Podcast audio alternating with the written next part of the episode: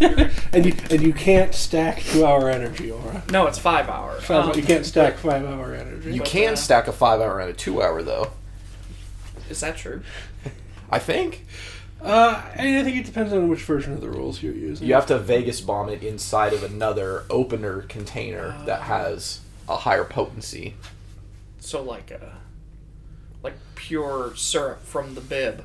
It's one. It's like those uh, jizz in the pool like drink shots. All right, I'm done with this. You have Whatever's to- happening. You have to get it in like a certain consistency, otherwise the alcohol like dilutes itself.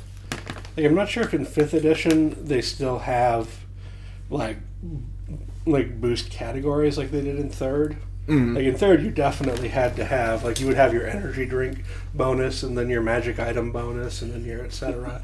and they they only you could only apply the highest of any particular bonus. So it, speaking So- of exactly that, that's a perfect transition because right before I left, I showed Haley the Shockmaster video, and we were deciding what the like character alignment and the charting would be for all of the people involved in that video. And I feel I told her I was like, I think overall for for anybody who's going to be a WWE character, max out your strength stats. Yeah. Uh, do the rest of the array whatever you want and then you keep some of your wisdom but sacrifice all of your intelligence for more charisma and that's your basic perfect re- recipe for any WWE character. And Ric Flair is chaotic evil. Mm-hmm. He is the most chaotic evil of anybody ever. He just does anything. Ric Flair in your bins. Hello, listeners. Welcome to D and D Talk. Josh and Cody. While Aura flips through comics in the background. Welcome I don't- to I don't know Dice what's- Dungeons Summer Slam. I don't know what's happening anymore. There was an official WWE uh, RPG This is released for in the heyday of the third edition OGL. Aura Aura's always talking about getting us to wear cheerleader outfits, but he's the only one not wearing body tight lycra this episode. look. I- You guys put it on the Facebook thing, and I don't check that very often. I had three different outfits to pick from for this show. I mean, you just happened to own them. It wasn't like you went out and purchased anything. Yeah, yeah, no, just- absolutely. Like listeners don't know this, but like ninety percent of Cody's wardrobe, body tight lycra. Uh, absolutely. I wear it under my clothes and it makes me feel like a superhero. Ooh la la. he wears he wears uh, body tight lycra and tearaway pants. There are dozens of us. Dozens! Tearaway pants. Uh. yes. Welcome to that podcast we'll never do, where we start our podcast with meandering bullshit because that's the tradition. it is a long and history tradition, much like WWE and other podcasts before us. I am the evil promotion owner, Josh. Uh, with me is my ne'er do well son, Aura, and joining us from parts unknown, Cody. Bonesaw is ready. Everybody, do your best, Macho Man. I've got three minutes in the ring with you. Snap into a Slim Jim. Ooh, it's it's the best cream of the crop. Macho Man is the best wrestler to do an impression of. Oh yeah. So people who've been listening to this podcast might uh, have guessed that this is something of a, of a wrestle theme episode. Yep, Um, it is. but I guess before we get into that, I should ask Aura, uh, you know, where is this business found? I don't know, somewhere on the internet. I'm sure if you What, poke our, around, you'll find it. our business or wrestling? All of it. Wrestling is found in the hearts of children in dirty backyards without grass across the country everywhere. Wrestling is uh, found in the office of the director of uh, small businesses in the White House. Beef Supreme. President Camacho. Factual.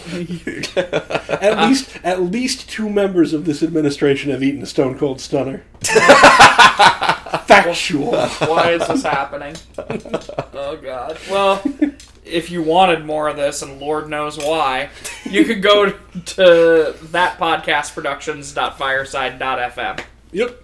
And there'll be more about the socials later in the show. So, uh, before we get any further, I guess I should say there are swears and spoilers. So, uh, I don't know if you're one of those uh, wimpy, effete types. If you're a pencil neck geek and you can't take that kind of shit, then maybe buzz off before I give you the crusher. If you're worried about us spoiling, you know, 40, 50 years of professional wrestling, uh, you got a lot of catching up to do.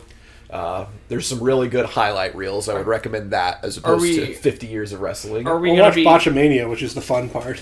well? As far as spoilers go, are we gonna be kayfabe or no? Did I, I mean- use that properly? yeah. Great. I mean, we're always kayfabe on this show. That's, that's why we- now we have lycra bodysuits in there, so we'll have to remember that as well. Makes sense. Uh, so, Cody, what are we doing this week? Uh, we're, we're putting face paint on and uh, trying to convince people we're not juggalos. oh, for the show. Oh, um, we uh, we read two different Wait, we're not juggalos. That's a different episode. Wait, wait three weeks for the our Dark Carnival episode. Ooh. ICP Comics versus Twisted Comics. Hmm. Right. Put it What on the is list. a juggalo? I don't know. um, so we read two different books, uh, or comic books. Uh, I have a hard time reading. Reading. Uh, one is the comic book story of professional wrestling by Aubrey Sitterson and Chris Moreno, and then the other is a series of uh, Boom comics, or produced by Boom Comics, that is just uh, WW Then Now Forever. And uh, that was written by Hopeless. You know his first name? Dennis. Dennis Dennis Hopeless. Hopeless. Yeah. He goes by Favorite of Dennis the show. Hallum now. Did you get He married? goes by what? Dennis Hallum. Why? H-A- Probably because it's his real name. Oh, okay. And Hopeless was not. I imagine. Wow. And I hope that Hopeless was his real name because that would have been pretty awesome. I always loved that. About just looking at the spine of a comic and just seeing Hopeless on it, I was always like, man, that's badass. It's like whenever I look at comics and I see Crank with an exclamation point. It's like I know that that dude is just a letterer, but uh, that's a cool name. It's a cool pen name. Or a film. Um, Two great, great films. Holy shit! Can we plug Crank real quick on our? WWE? I haven't seen the second one. Oh, I have a copy of it. The first one's great. Uh, if you've seen the first one, the second one's the same thing, but more of it. Yes, no, Yes. I, I imagine. It's a movie I have for a rainy day Yeah, because I'm guessing that I know what's going to happen. My guessing is that the man runs around and punches real good. and they shock him with shit. That was that was part of that that era. There was sort of perfect action movie era for a while. Was that and like shoot 'em up and like stuff like that that are just like. Uh, we don't really fucking care about the premise. Like it's just a dude and he's running around, yeah. And there's uh there's punch fights. You know, I I'm not a. This will come as a shock to you, uh, given how we handle wrestling episodes. I'm not super into. Uh, I'm not super into action heroes either in action movies, but Jason Statham seems to like Oh. hit that hit that button for me. Jason Statham gets that He's like good. he. I feel like the best, uh, especially for this episode. I think it's good to talk about like the best action movies come off in a format that is like perfect comic book things. Sure. And I feel like the inverse is also true. Like really good action movies, you'll like look and suddenly like, oh, I didn't realize Red was a comic book. Or like all you know, there's a bunch of other examples that I can't think of off the top of my The head. but- Kitchen, yeah, right. The boys. the boys. Which one do we want to start with? Do we want to do the history one, or do we want to do the? Um, feel history probably. Might as well. Yep. That feels like good podcast setup. Lay the groundwork. Who wants to run us through? Josh, you want to run us through? You know you want to run us. Josh Sure. busting through. Although I'm gonna, I know at least for Aura, I'm gonna have to interrupt the WWE one with the explanations about what it's actually about Quick, repeatedly. quick question. Good God, yes. Before we get really into it, we have often on this show talked about uh, the the hummings of popular songs that we legally really shouldn't be doing. There are a lot of things in wrestling. Are, are do those fall under fair use? The phrases and the uh, the uh, musical stings. I mean, if we're reviewing it, then it falls under fair use. Ah, good because I Also, uh, if we have no money, which we don't, there's no point in suing us. I don't want John Cena's estate to come after me because I am yeah. Well, I just- Look, it's- if it's John Cena in. could sue people for doing the do do do do, then everyone on the internet would be in jail. Well, would be in I- debtor's prison. I mean, I'm less worried about him suing us and more worried about him bouncing us from iTunes or something. They don't. I'm worried about him bouncing us from the stuff. top rope. Well, they do for the music, though. Yeah, but we're not. Okay. I'm not actually doing the music stuff. I mean, like I'm gonna say do do do do. Do do do do. You think you know me? Um, what's another one? I'm an ass man. you remember Mr. Ass? I do not. You don't remember Mr. Ass, or do you remember Mr. Ass? Uh, was- wait, no, hang on. This is this is kind of flooding back to me for a minute. It was it was during the Attitude Era. This guy Yes. named Billy Gunn, who used to be part of a tag team called the New Age Outlaws, and then he split up, and his new gimmick was that he was Mr. Ass. And his Cosmo song, Kramer. his song went, "I'm an ass man." But and wasn't talked there- about all the things he liked to do to asses. I was just gonna say, wasn't there like some sort of like finishing move involving like? Uh, that was Rikishi who did that. That was Oh. a different. There was definitely an ass who did the stink face, where Yes. where he would he would. And Rikishi was a larger Samoan gent. Uh, he would put you against the rope so that you're in that sloped down position, and then he would like pull his tight thong up against his uh, his his brown eye, and then rub his. Uh, Jesus. rub his rub his butt cheeks over your face, and reportedly would really do it, like really get your nose in there. Chemical warfare in wrestling is fucking And people- unforgivable. People, did not care for that. I don't want to get a literal direct pink eye from somebody's brown eye. the Attitude Era was uh, was something. it's, it's weird how many people are nostalgic for that. I'm not saying there wasn't anything good in that era because there was, but you know, Right. There was also that.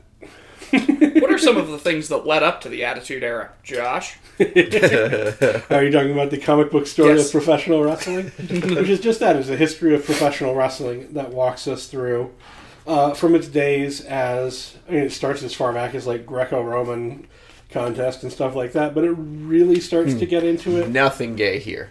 in the, uh, in the carnival era, uh, which is where a lot of wrestling came from. Uh, in the traveling carnival era, you would have a strong man who would challenge audience members uh, in exchange for a purse, you know, of, of money. Isn't this more like uh, obviously we've already made allusions to it, but isn't that kind of the original spot, like the original '60s Spider-Man? Like outline is the the wrestler that he is fighting is also part of like a traveling like sh- circuit thing. I think it's sort of, and there's, there's certainly a challenge to it, but I think it's Yeah. in, in the original issue. It is in like a a, a building, A stadium Like, thing? Okay. It's by the territory era when Yeah. Spider-Man came out, but it is definitely influenced by the idea that you would have a thing where you would pay an audience, Yeah. An audience member could beat a guy up. Uh, the thing is about those traveling carnival shows is that sometimes audience members would win, and, and carnivals aren't designed to give you money. they are, in fact, a mechanism to take money from you, because that is how capitalism works. So often they would rig it by having somebody in the audience who was uh, who was a, a, a paid off person who would lose, or occasionally, I guess, possibly win, and then uh, and then give the money back as an employee. Josh, are you telling me that carnies would lie to the public? Yes, carnies are dishonest. I'm Whoa. very sorry to any children listening that are finding this out. if, if you take your children to like a state fair or a carnival, you are basically taking them to like a thieves' den in the in the hope that they won't get stolen from you. and I'm not saying that's wrong. I'm just saying that's you know that's what it is. Uh, certain styles started to emerge. Uh, this book talks a lot about catch wrestling, which is a British thing. I'm not sure if the if Aubrey Sitterson is British, although that's a fucking Britishy sounding name. um, but uh, doesn't say on the back. No, because lives lives in Los Angeles, California. Weird. But I don't know. I gotta think that they come Nobody's. from. Yeah, I was about to say there, nobody. there, well, there was a there was a stress in that whole book on international sort of Yes, there is. stuff. So and it, which is fair because wrestling is an international thing, and there's the importance of uh, British and Mexican and Japanese styles are Just very like important. ECW and all sorts of other things like that too. That said, the talk about the importance of early catch wrestling is something that you particularly hear from British fans because that's sort of their claim to importance in, uh, in in the wrestling world is the degree to which catch wrestling was a big thing over there, also known as catch as catch can.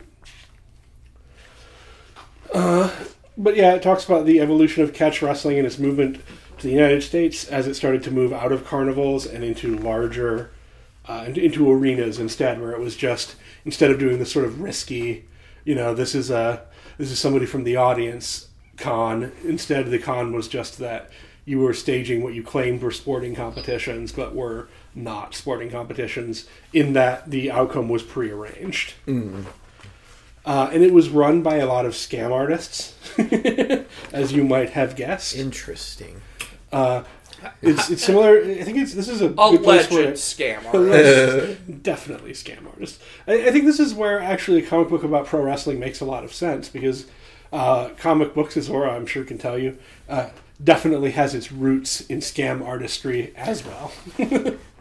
Well, maybe Allegedly. suspension of disbelief.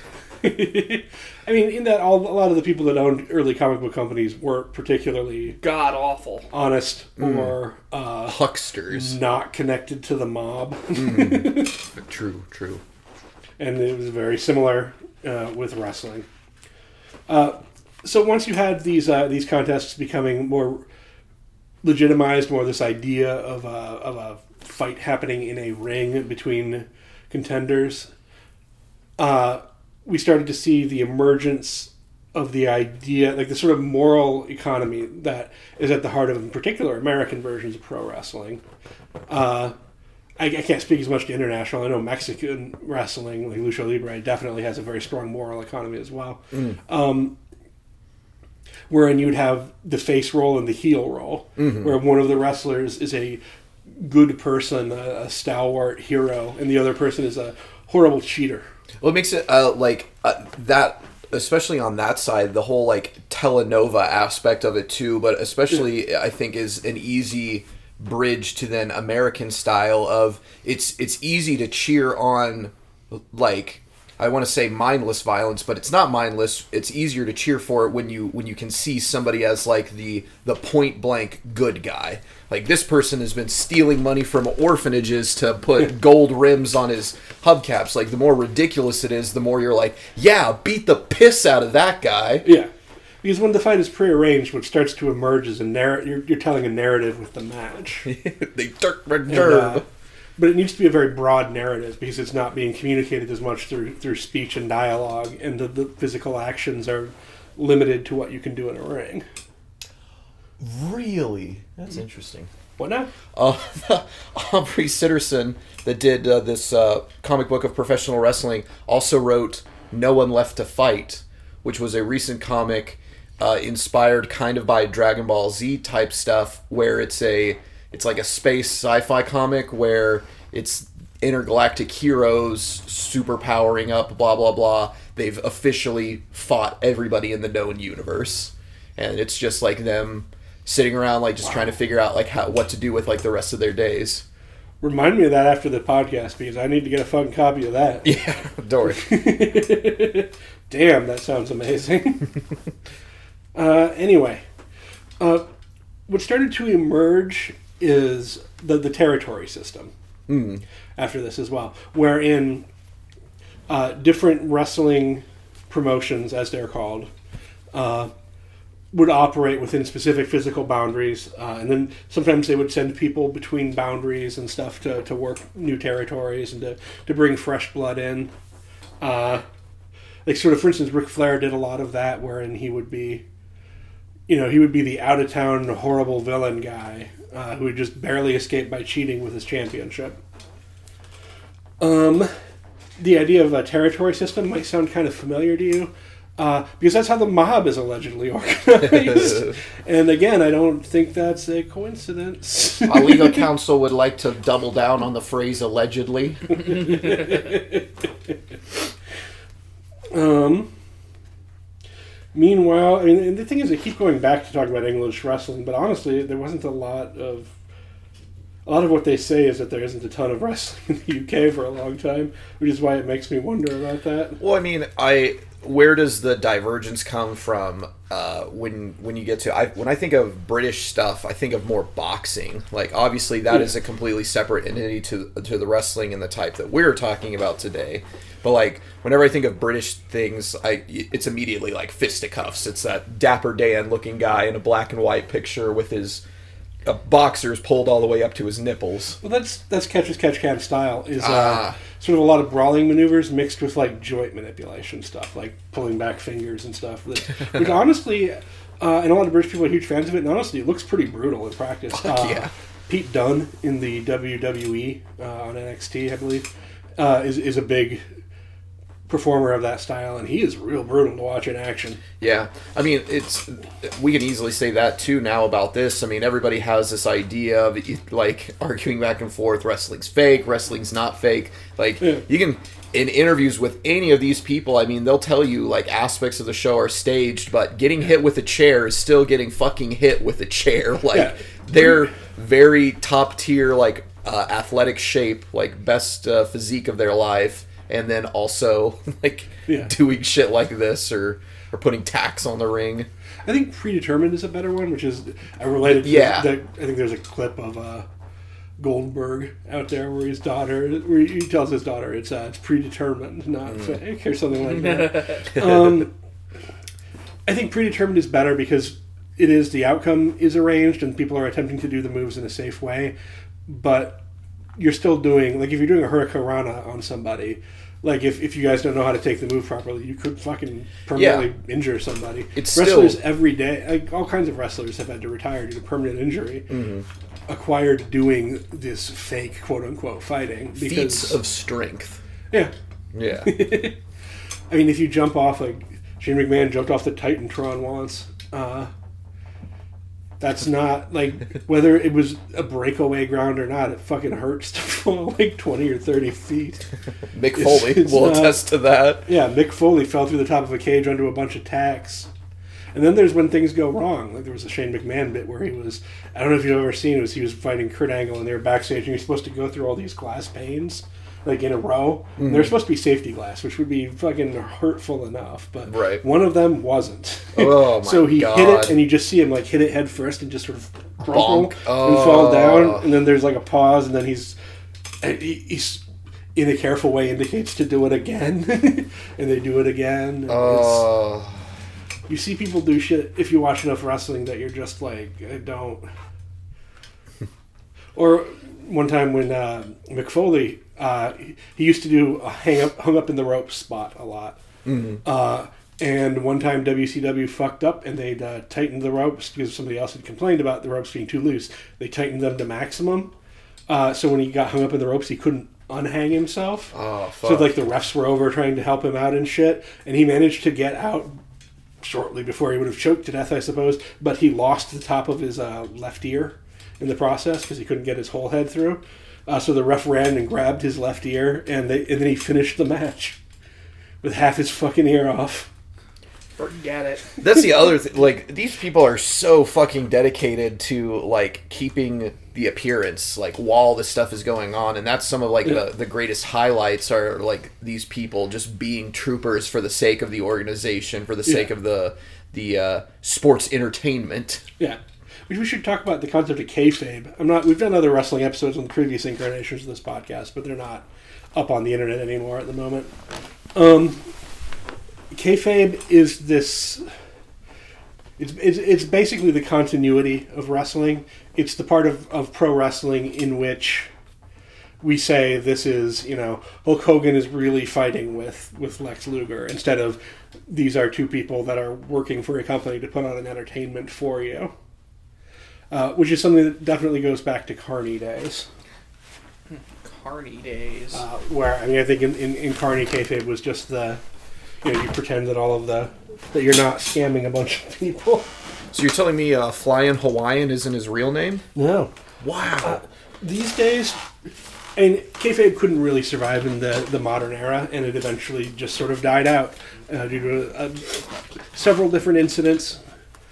Um, but back in the day, people took it really seriously. There's, I think it was a Hulk Hogan story where he was driving around with the wild Samoans, uh, who in kayfabe couldn't speak English because they're wild and they're Samoan. I don't. no. That doesn't make a lot of sense. Like Samoa is a territory of the U.S., I believe, and people there can speak English, but whatever.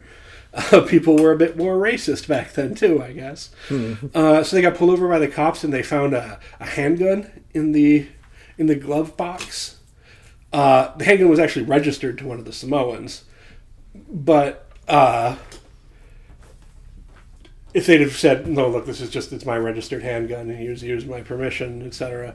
Uh, they would be breaking kayfabe. So they didn't. They just they went to jail, Wow. and the road agents had to bail them out so that they could preserve kayfabe that they didn't know how to speak English. That's Wow. Uh, there's lots of stories of that in old school wrestling. My client that kind cannot of speak English, but this handgun is registered in his name, and he is legally of sound to have filled all the paperwork out. and and the name is probably not his name uh, that he claims it is because he's a. Look, we got to keep this quiet. What's up? uh, it appears that uh, this handgun is registered to Chaka from Land of the Lost. Is that one of you guys? Or- So, uh, other international styles that we talk about here. Uh, is there a lot about lucha libre? There, there was much more about the earlier stuff than Lucha Libre. I mean, there I- is a. I feel like they skip s- over lucha. Libre. There's a section, but I feel like they go over it. I wasn't able to reread this for Not- the show. I did Yeah. it before though. Um, Just rewatch Nacho Libre. You get you get all of the good beats for that one. Lucha Libre has a very similar morality to U.S. wrestling in that there's a good guy and who's a I think just a luchador, and the bad guy who's the rudo. Somebody Oh. selling the orphanage. there's often a sort of Marxism, I think, to to uh, lucha libre Hmm. Yeah. wrestling. Is it's very much about like here's this scheming evil rich man that has to be defeated by the the heroic uh, luchador. The man Uh, of the people. I believe there's also sometimes they would have two referees, one of which would be a rudo referee who would always be like if the the legit referee was looking away would try and call the match in such a way as to benefit the the villain. Mm. Uh, and I think sometimes lucha would go two out of three falls instead of the standard American one fall. Um, but other than that, it's there's a similar. Oh, and masks. I should. I don't know. I didn't talk about masks. The most well-known feature of lucha libre is that a great deal of performers wear masks, uh, which was a, a very big point of contention for a long time. Uh, El Santo, uh, one of the, the best known uh, Mexican wrestlers, was buried in his mask, uh, and the public. Uh, I mean, I, I think people figured it out eventually, but they never officially announced El Santo. Uh, he was also in a lot of movies. There's definitely uh, I'm there's lots of other things that lead to it too, but like as big as wrestling is part of our culture, I think it's funny that we're talking about comic book versions of these like wrestling stories because the whole like masked vigilante thing just like works so well in that sort of like building a story or a narrative for this uh this sort of thing. I I was thinking about it on the way over because not to date this episode, but there there's other big uh, sports things that are happening today, and I was thinking about how much more interested in football I would be if they also had kayfabe and they could. Uh, do a little bit more legally we're allowed for more victory dances and more smack talk like public smack talk Well, Good X- news for you, Cody. The XFL is coming back. i saw oh i saw I don't know if it will. I, I think one of the criticisms of the original XFL was that they did it wasn't they weren't prearranged games or anything as far as anybody knows. Uh, but they tried to do things like Jesse Ventura was an announcer and he tried to have a feud with one of the one of the team owners who was apparently massively uninterested in the idea that he would be in a feud Damn. with an announcer and was just like, I don't fucking care. what the fuck are you doing in the xfl Who cares what this Yeah. fucking bald idiot says? I'm trying to make a team win a game. and they had footage of like trying to sneak into cheerleaders' rooms and shit like that. God. all sorts of great attitude era bullshit. um, okay, so the other international style that we talk about is uh, Japan and Puroresu, which is. Uh, it sounds super racist, uh, but the thing is, a lot of Jap- Japan enjoys loan words, particularly English loan words, uh, and pro wrestling was apparently uh, Japanified as puroresu, even though that just sounds like a Japanese guy poorly pronouncing well it's pro wrestling. there's other things like that too. Like whenever i talk at work uh, about uh, supaida man it's like that, that it's not uh, i'm not making a funny voice. Like that is a reference to a specific character. And and the RNL thing, I mean, people can use that in racist ways, but that stems from I believe there isn't separate characters for those letters Yeah. in Japanese, so they get transposed. Like it, actually happens. It happens in like fan translations and stuff like that too, all the time for sure. So I guess what I'm saying is that when I say Puroresu, I am not being racist. Please don't fucking hate me. It's not my fault. um, And certainly don't splice this together with snippets from previous episodes where you might be, build a uh, compelling argument against I us. mean, I guess I should say, like, like everybody, I'm somewhat racist because I internalized. Oh, here we go. I internalized. What are you doing? Listen, listen, listen. Because I internalize. You know, we live in a world in which there's uh, structural racism, right? And we all internalize those structures. That's innate to how we we think about the world. We can't. It's not really escapable. Like I, I try to police myself for it, but like it's it's not plausible. I think it's dangerous to say I'm not racist because then you kind of excuse yourself from from paying attention Right. to your actions. Not all instead men. of trying to be yeah, exactly instead of trying to, to watch for that. And I mean, I do try not to be racist, despite the fact that all gypsies are thieves. oh, Jesus Christ. They are. It's just look, Oh. it's just a fact. That's. Cody's Oh, my taking mark. down, I might Cody's mark that taking one. down the mark. I'll uh, I'll uh, I'll text Jo- uh, Or about that later and see if he how how bad we want to burn you. you can always bleep it. That's true. I mean, I'm definitely already going to download an air horn sound effect for this episode. Look, this is how I am. It was important to me to be very serious about structural racism, and it was important to me to button it with a stupid joke. Well, I I mean, watched uh, Sarah Silverman does that shit all the time. I watched the uh, the final season of BoJack Horseman last night. I guess what I'm saying is, if Oh. you don't like me, you're anti-Semitic. The final season? Yeah, it's yeah, they're putting it up. Yeah, they put up the. Oh, There was uh, So- two parts for the last season, and the the second part is now out, and the show is over. oh. Well, keep your fucking mouth shut because I we're gonna say watch anything. that. I knew it was coming out. I didn't know that it was already out. So I guess I guess I gotta watch that shit. We'll, we'll we'll talk about this obviously off the air, Because that's the best show in the fucking world, aren't? Oh Jesus! All right, so Puroresu, uh, it was involved in Japan. Uh, it had a very sort of MMA style to it, like it's very strike based, very punch and kick. Uh, it also had Japan after World War II was in a very strange place because it was being occupied by by a foreign power and it had just lost this war. Uh, it was trying to Americanize and Westernize because they, they knew that that kind of industrialization would help them in the long term. But there was also a, a cultural humiliation involved in their loss, right? Um, and when, watching Japanese culture, post post war era stuff is always very interesting because of that to me. Because it's almost like it has drastically affected every single part of their uh, output and art and anything that they have to say, like globally.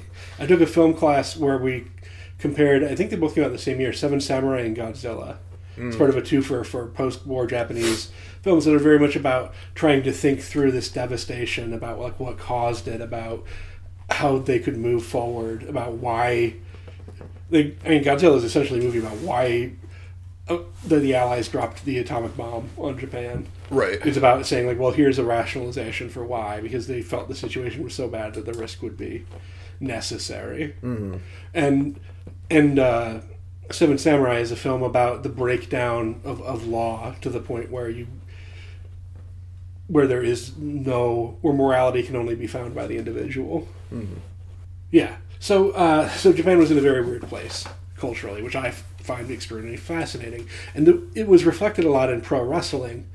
Um, and a big part of pro wrestling has always been nationalism, uh, sometimes ugly part, to be honest.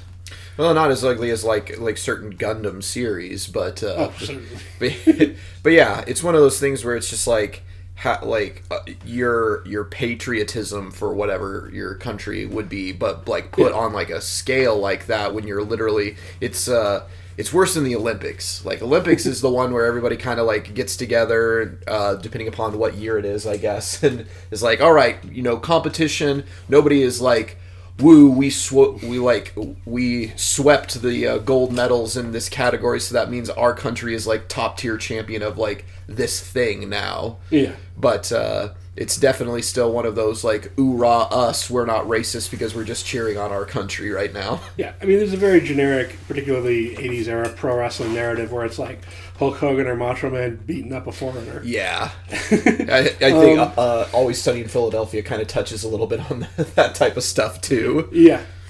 Uh, in Japan, that was very much a part of it. Like, a lot of Americans made a good deal of money going to Japan to get beat up by Japanese people. Just think about like post 9/11 like era America and how how often you would just see like for no reason whatsoever like your your hero character wailing on somebody in a turban and they had no uh, no characterization besides brown skin and turban.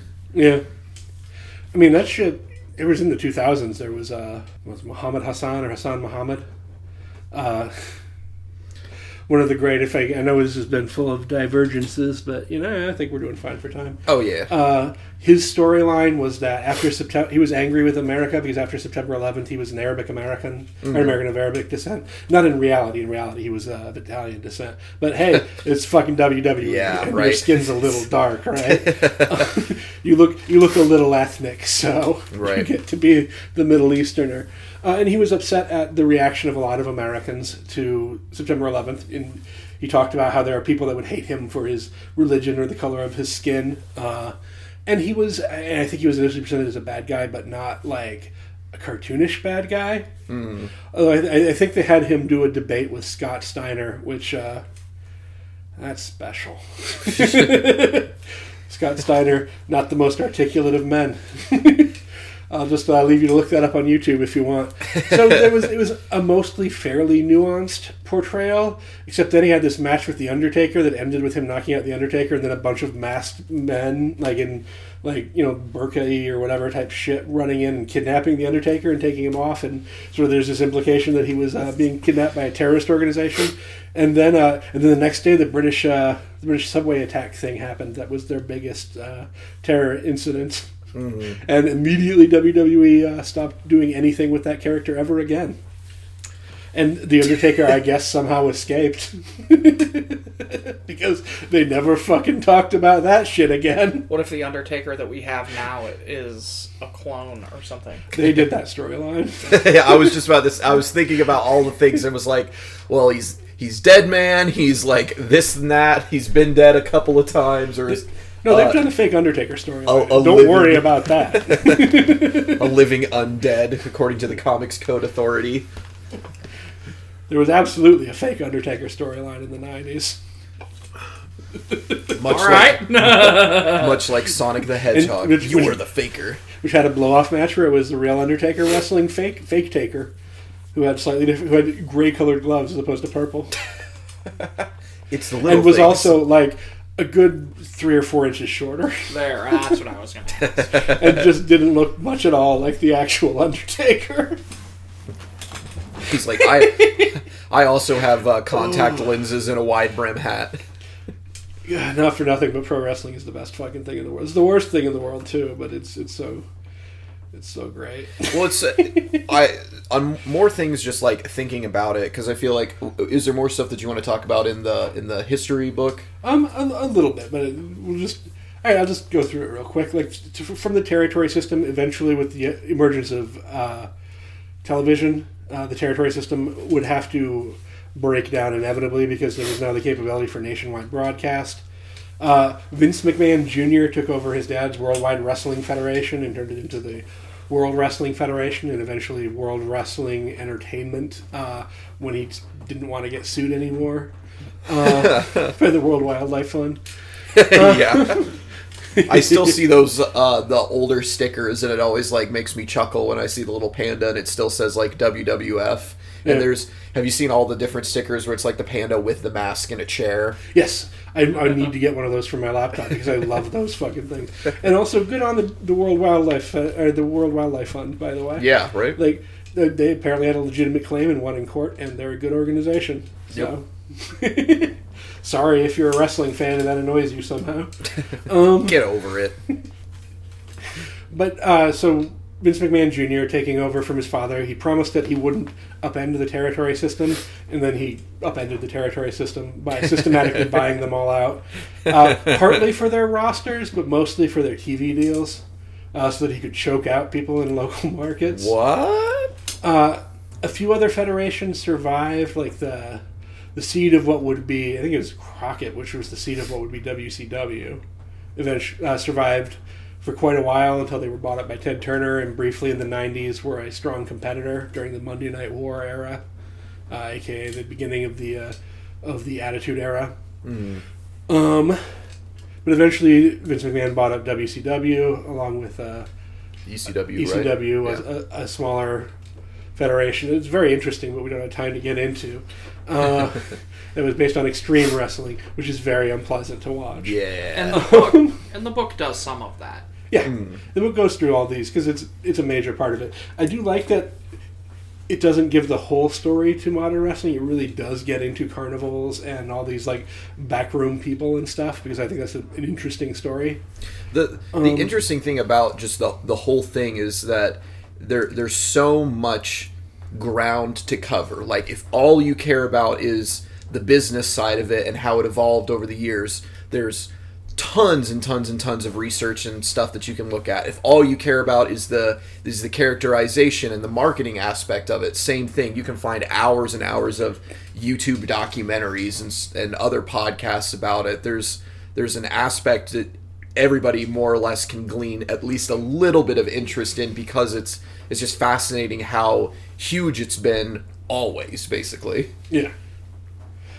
But yeah, after the end of the WCW and the consolidation by WWE, uh, a few other American feds started to emerge.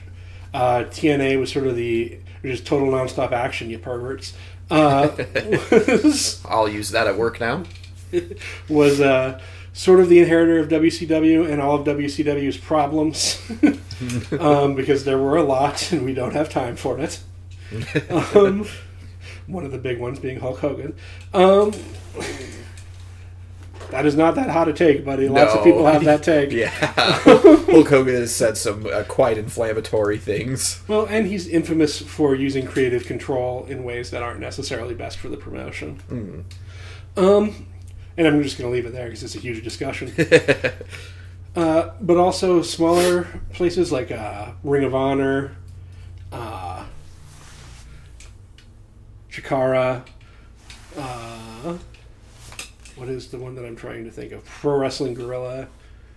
Uh, just various other federations that are very small have started to crop up, and also recently, uh, a large group of people that were mostly working internationally, uh, as well as some people that left from WWE, have formed uh, All Elite Wrestling, which is a very complicated thing to explain the roots of. It has to do with explaining what New Japan Pro Wrestling and the Elite are, and I'm not going to fucking do that. As, as stated earlier, there are countless hours and hours worth of documentaries and, and podcasts that you could also look up, Yeah. which you should if you are interested in. Yeah, this is the short version to go along with this, and I don't think AEW is even in here yet. But I think towards the end they make the point that pro wrestling at the moment, because of the internet, you can have access to so many styles of wrestling nowadays that uh, WWE's monopoly is probably shakier than ever, and it's an interesting era for that. And that's sort of the end of the the discussion of pro wrestling history, which. Uh, this book is about. I guess we can talk about the book itself in terms of quality now. Yeah. Oh yeah, Uh, I want to say first, I really like the art style for it. I think the art style for it is really good for representing pro wrestling. I love that cover. As soon as I saw that cover, I was like, "That is that is a style I like."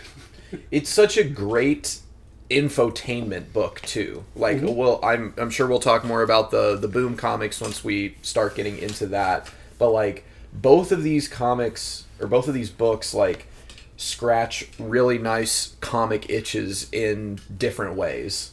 Like it. Th- This the other one is one of those ones where you're like, I'm reading a long comic book, but it's one of those like I will now have plenty of uh, bar trivia stuff like later. This was a very informative book. It, my complaint about it, Yeah. dense as hell. like, Get out of the show. Why are you being so tentative, man?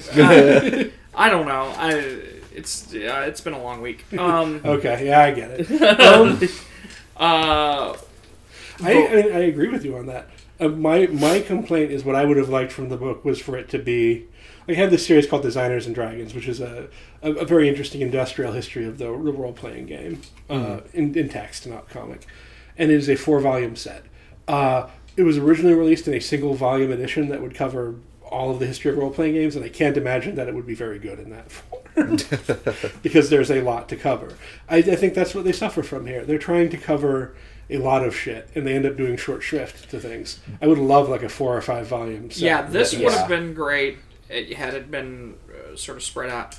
Uh, the one true sport uh, bit that they do started to grate on me. I was like, oh come on, all right, like just because uh, NASCAR isn't a sport.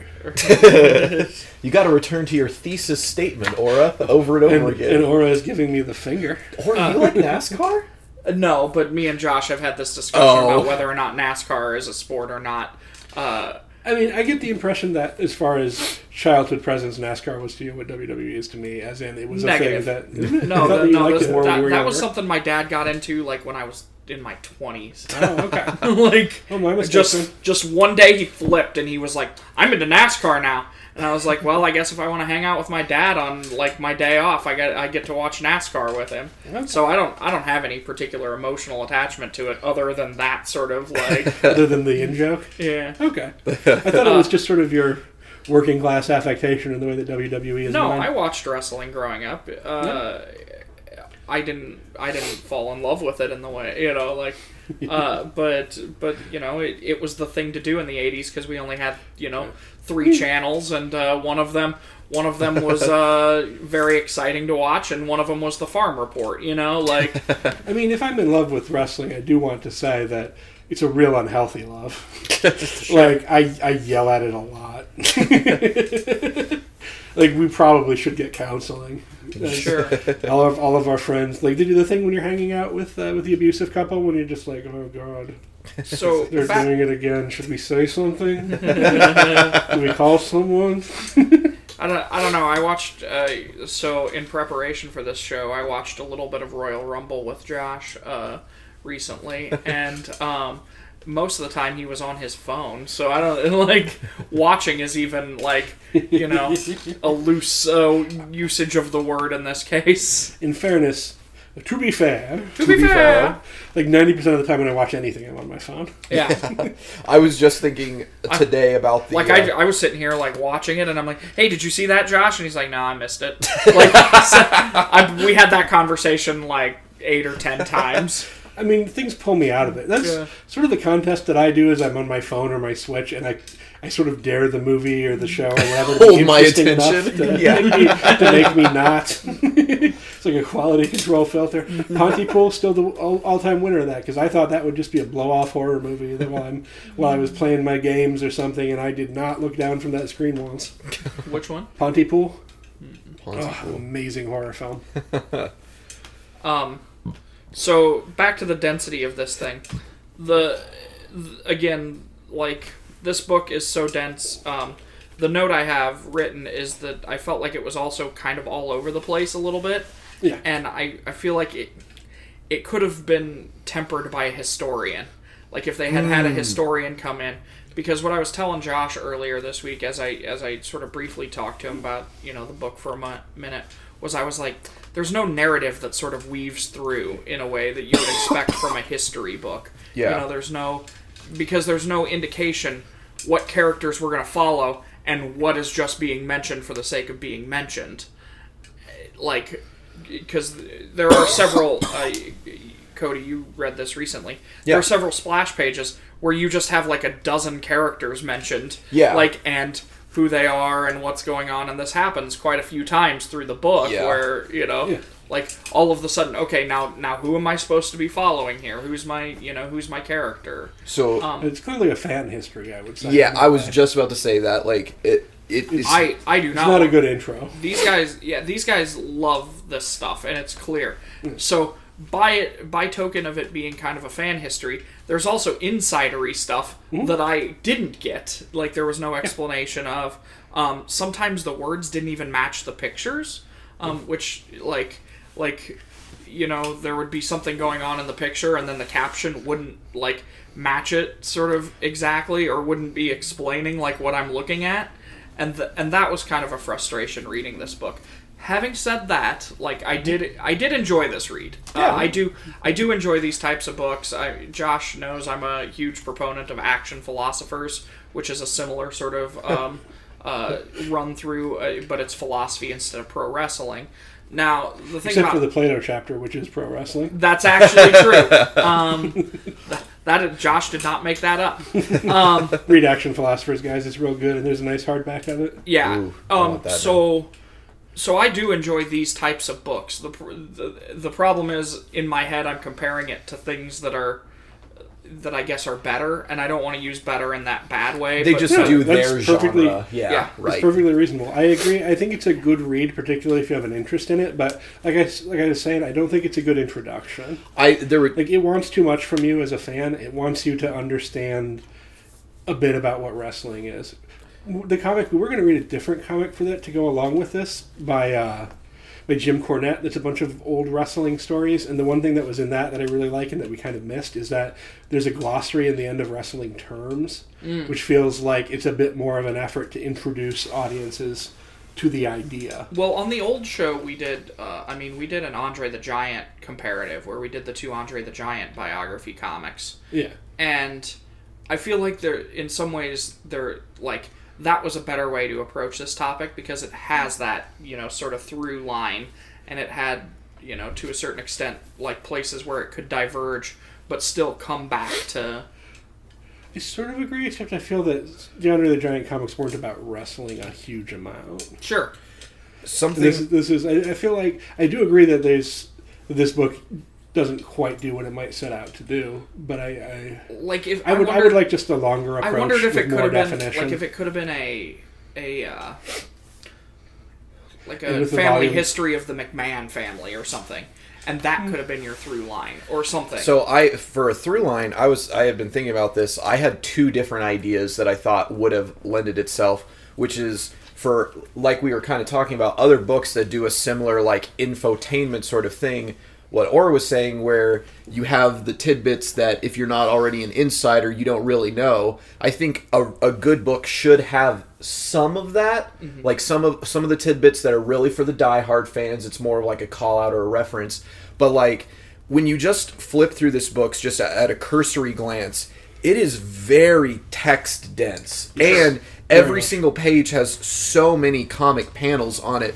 But no, all of the text is uh, out of body, like just over the top narration. Like you don't see any of the people saying quotes really or things that they have said. If it was something more along the lines of maybe a generic like silhouette wrestling figure and as it goes through the different eras that silhouette evolves and changes or if you had some sort of like big David Byrne suited like uh a host type character that's like interviewing the different people throughout history exactly what we're talking about just some sort of narrative too you're you're still just giving information but it it reads almost like you're uh like you're reading a ken burns documentary Yeah, you know what? I think that's probably I'd say the biggest fault in this is that I don't know why it's a comic book instead of uh, just a book. yeah Like I the think- art is nice, but I don't think it adds a ton. It- and it, it should work a little better. the- what what I would have liked, like I said, would be a multi-volume. Yeah. like you could have one on the origins, like you could have one on the territories, like maybe 180 pages. Mm-hmm. You could have one on uh, WWE and the era. and the You could have one on international and one on women's. Because this book does very short shrift to women's wrestling. well so real quickly I is my other big complaint about it. Sure. It just has a couple pages. I uh I real quickly looked up 10 Speed Press because I, I, I hadn't heard of them. Yeah. and I was curious as to what they publish usually. Um, their best-selling book is "What Color Is Your Parachute?" interesting So, so I mean, the company is somebody who publishes, you know, book books. So Yeah. It, it, it it's interesting. It, it you know it's uh, i think it's funny that one of the Ten second? Are they the people that who put out Box Brown stuff? It's I, I mean, I'm just looking at a second, I think. Wikipedia page that had, you know. So let me. on uh, on the back of the uh, the comic book story of professional wrestling, one of the uh, blurbs is from Robert Kirkman, the creator of Walking Dead, and it literally starts out, "I hate wrestling. Period. I'm just not a fan." And then it says, "But this book chiseled through my hardened outer shell of my cold black heart." Blah blah blah. It ends with "You'll love it even more." But I think that that was a funny, like they're trying to, one. yeah. It's like I, I get what you're trying to do if it's somebody like uh, just to throw you under the bus, Aura, who doesn't wouldn't have normally picked up this thing. It's an interesting uh, catch, I guess, to try to pull that last uh, what is a uh, what is the word a demographic in. Yeah.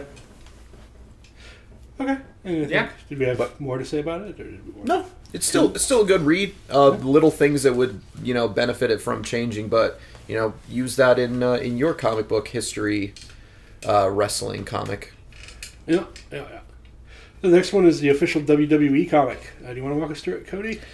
Fuck yeah, because Yeah. uh, this shit was awesome. And then there's there's this confusingly there's a zero issue which is WWE, then now forever. Yeah. And then there's the regular WWE series which is just WWE, not then now Then forever. Now Forever, But yes. then now forever is a number one, and then there's a separate number one for WWE. So I would just like to say to Boom, straighten your shit out, make it a zero issue. It, it Why feels are you doing that? Or call it the number one. it if feels You very WWE to do this misleading uh, misnaming for these things. I believe Cody was looking for looking for copies elsewhere and had trouble because he, he found what he thought was the number one, and it was this oversized issue, and he was like, "Is this all we're doing?" I thought it was. I thought so. The then now forever has the the first issue of the like eight issue, which this is eight issues, but the comic went further than this. Correct? Oh, Yeah, no, it kept I- going. I think it- it's still ongoing. I'm not sure though. Yeah, it, it felt open ended. Sorry to interrupt. No. uh, because while uh, while you were sort of setting up here, I did look up what else Ten Speed has published. Couldn't find anything on Box Brown, but they have done what looks to be sort of a a, a half series of these sort of like graphic histories of things. Okay. Oh, So so wrestling is just one of those things because the one I'm looking at is Amazon's abolitionists and activists, and there was another one earlier that was a graphic history of something else in, in their sort of list of stuff. So I think that this is a part of like some sort of series that they Yeah. they they've done. So sorry to. I misheard you as ten seconds, and I thought because Box Brown's thing Oh, that's right, seconds, ten second, yeah. and it's ten speed. so Uh, and ten speed uh, also seems to do a bunch of D and D books, so Oh, like D and D novels or something. fun. for the young reader. Sorry to interrupt. No, I, you I, t- but I, I, I if, If it look- wasn't now, we were gonna have to do it in a cleanup episode anyway. so, When you were just flipping through that, there was a solicitation for something like Warlords of Appalachia. I was like, oh, I li- oh, that so uh, the more that could be really bad. the uh, like I actually really like a lot of stuff that Boom puts out, and that's why I was looking in the back. I was like looking at this thing specifically, be like, "Huh, you know, did you read that one? yeah, Frank Greg Miller Smallwood did a cover for it. Oh wow, that looks really cool. I'll, I want to check that out. At least that illustration Yeah. I like a lot. It's Frank Miller. But uh, but yeah, okay, so Pre or post crazy, Frank Miller? Post post crazy 2016. Ooh, yeah, no thanks. or well, I mean, he's come back from like if you've heard. Some, No thanks. I mean, I'm glad I'm glad he's recovered, but I mean, he, I- I- mean, I he's, read he's fucking publicly Holy Terror. apologized a couple of times, and he said, "Look, like I said some aberrant things. Like I realize that now. Like I caught, I got caught up in the moment. well, maybe then. But Holy Terror was real. You guys haven't read Holy Terror, right? No, No, I, I'm, I'm aware, but uh, I've not read it. It is hard to, re- to having mean- read that. It's hard to want to read anything else by a person who would and write when that. you and when you read Holy And- Terror and you like he you know that he turned that in originally as a Batman story, like it, it sort Oh, of it's, double. it's very apparent too. Yeah, I'm a, I'm a huge mech fan. So now we're making this a Frank Miller episode, but I'm a huge mech fan, and uh, I love the big guy in Rusty because that's also uh, Geof Dar- Darrow artwork, which is phenomenal. But uh, that book is very, very, very overtly about American nationalism and why we are better than the Japanese. It'd be like trying to read more Doug TenNapel. Oh No, God, I know what that yeah. guy thinks and Holy- how he reflects it in his comic, and it makes it kind of unreadable. Some of yeah, because some of his stuff is still fine, like if you read Gear or whatever. But uh, like some of his other the Ratman book is I didn't the- read that one. Thank Holy Christ. shit, we can talk about that later, but fucking god, that one's rough. Well, he was doing that as a web comic too, and he didn't have an overall arc for it. He was just doing one page a week and just like building it off of that. Yeah. And I think that was kind of what let him uh, lead his crazy train life because that's when he first started getting really public about some of his inflammatory opinions. But back to uh, Back to what we're actually talking about and not not jobs. yes, So can we talk about this now, uh, then, now, and forever in like sort of three parts? Because I feel like this one shot is one thing, then there's the first arc, and then there's the second arc, and they're all completely sort of divorced of each other in some ways.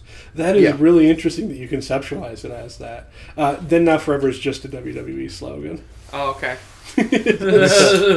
That's why it's on there. Like that's they do WWE then now forever. It's their promo package at the beginning of their fucking events. Oh, and then It's real stupid. on the first like on the then now forever like double size or oversized like comic it talks about then is the uh this cover this cover it's talking about like the rock stone cold steve austin triple h now is like the shield people and then the forever undertaker i think it's also almost like a reference to God, I hope it's not the Undertaker forever because that dude is old. well watching that dude in the ring now is a bit, and thankfully he doesn't come out for much anymore. But watching him in a ring is just a bit like it's like watching with a later Roger Moore James Bonds. You're just like, come on, old man. well the things that we were uh critiquing Buy about a nice house and spend time with family. the thing that we were critiquing about the the comic book history um, book, I think this comic does perfectly. Of gives you exactly what it is that wrestling fans and even non wrestling fans interpret as what like pro wrestling is, but also starts you off with the the Shield team, which they're not like brothers or anything like that. Which I think like whatever that most recent Rock produced movie is all about, like the family and like how Oh, uh, fighting with uh, fighting with my family. Yeah, Fighting with the My real, Family. The real story of Paige, yeah, which who is had to retire due to injuries shortly before it came out. yeah, but uh, it more or less follows Seth Rollins, Dean Ambrose, and Roman Reigns.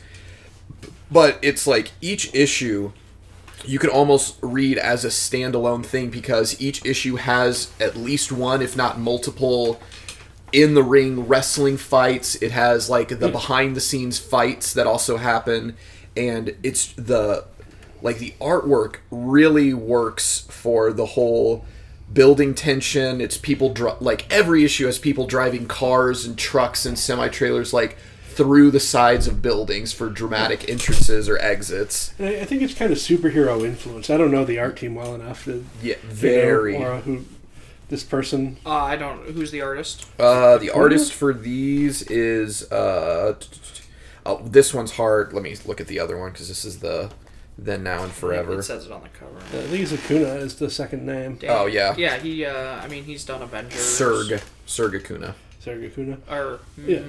No, it might be somebody different then, because Daniel Acuna did Avengers. It's and to me, Yeah. it looks like pretty standard modern superhero art in a lot of ways, Yeah. and I think that works really well for it.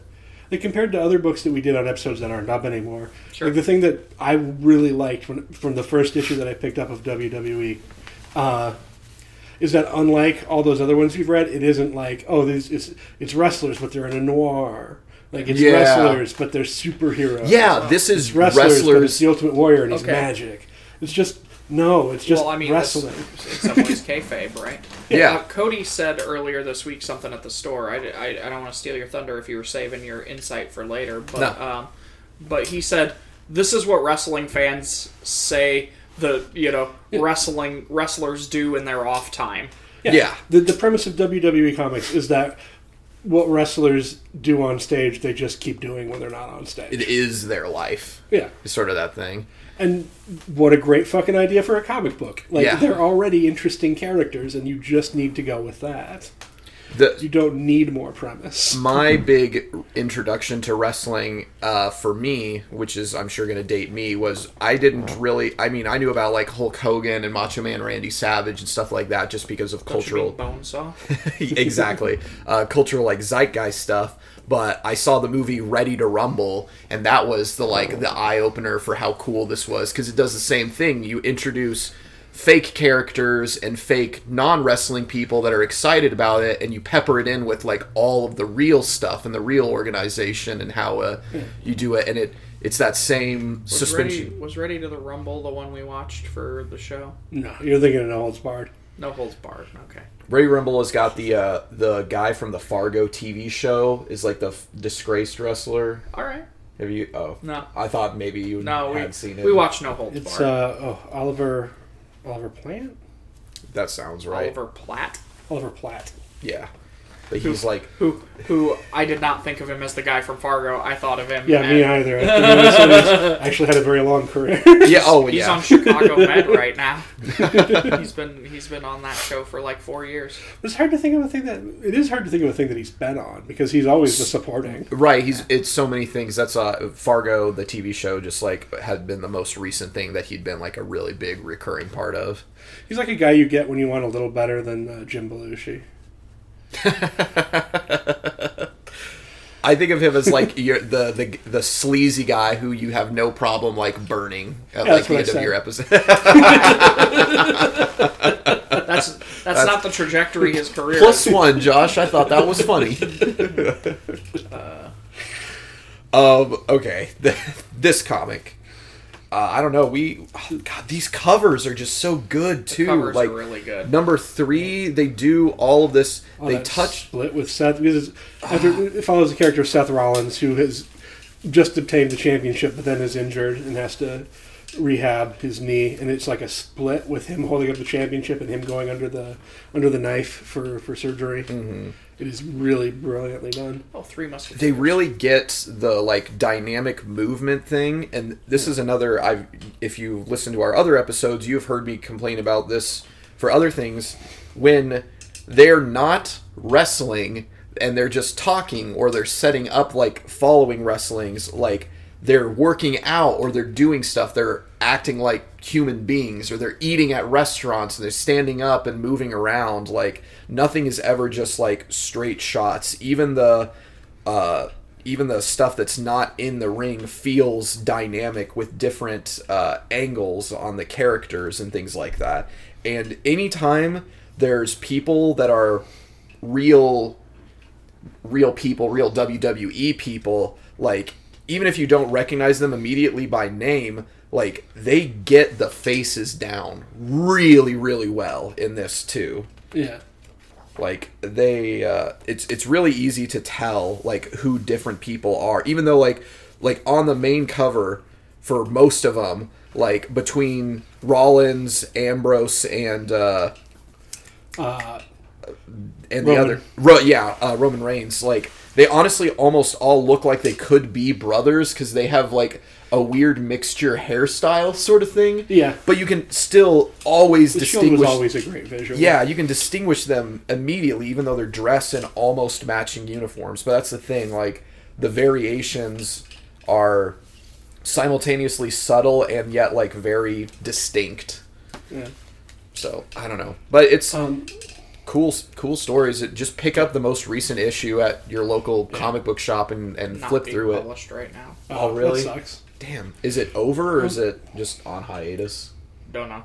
gotcha I, did, I didn't read this book. I just know that we haven't had an issue of it in a very long time. Mm. Because what Boom did stupidly was they kept jumping series. They did the Marvel thing. uh, and so I had to keep adding it to pull files because they, they kept trying to start over with a number one. a number one Well, they kept doing like one-off spin-offs of it, Things or, like that, two-off yeah. spin-offs, like NXT takeovers, stuff, which got too complicated.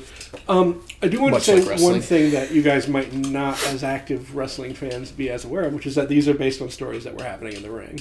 i i I wondered. yeah that i also I couldn't think you might tell have guessed that. yeah Uh, the first four issue plus the the zero issue is from the breakup of the Shield, which they were a popular stable, which is a group of more than two wrestlers. Who broke up the shield, Josh? Uh, Seth Rollins when he Oh. attacked them with a chair. But that's that was the first line which of is first issue. which is exactly Yeah. what happens in the in the comic book. Uh, and Money in the it's- bank.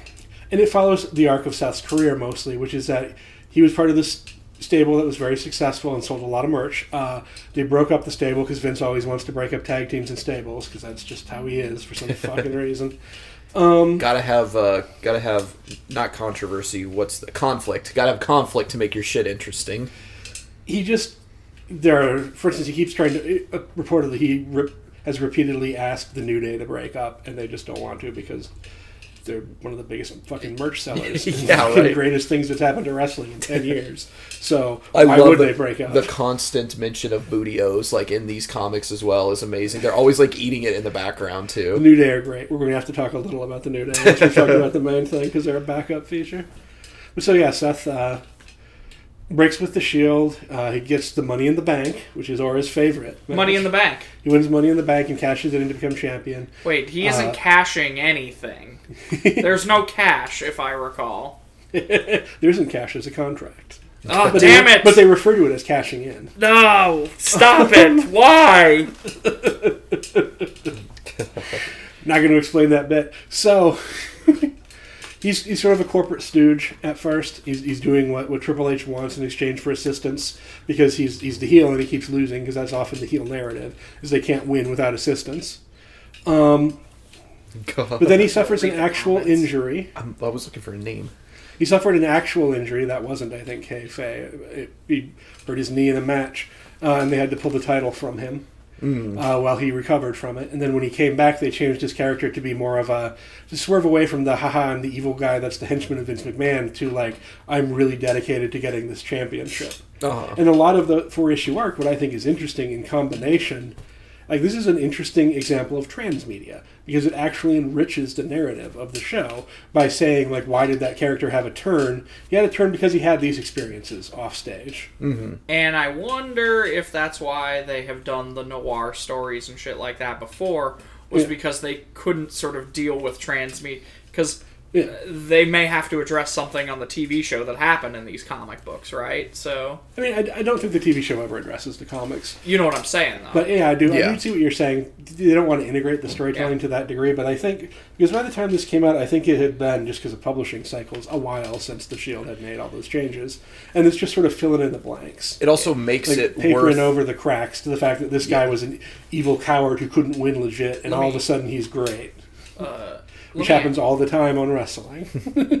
Did you have a question about that stuff? No, no. I, I was just I have gonna. a different thing than real Yeah, fast. go ahead. So, uh, the when they change a character, like you just mentioned him doing, yeah, do they do it slow or is it just like one episode he's one thing and then the next he, he's just that and you sort of accept it? sometimes it's slow, but often it's very abrupt. Yeah. Okay. Uh, for instance, Daniel Bryan recently had a he, he was he had a heel gimmick Yes. where he was Yes. the planet's guardian. Yes.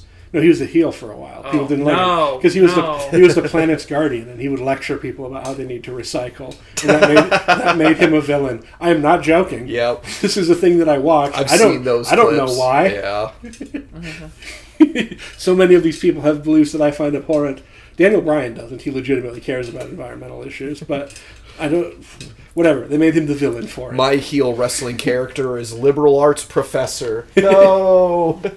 I mean, yes. so there's this character that's Bray. No. There's this other character, Bray Wyatt. You get a brief look at him in the second arc here, uh, where he's like in his cult leader gimmick. Uh, after the Yeah. cult leader gimmick kind of falls apart for him, he comes back as a children's show host who turns into a monster, which is their recent thing. I'm not. I, I'm not. Look, I'm not making any of that up. No, I they wish are. I could make that shit up. Yeah. You watched a strap match with him, I, I did. believe. Both of those guys, right? yes. Uh, so, uh, the Fiend Bray Wyatt fought uh, Daniel Bryan, the the evil planet's champion, and got his ass. And Daniel Bryan got his ass kicked. And then the next day he came back and he was all like, "It made me remember all of the yes chant stuff. I'm a good guy now, basically."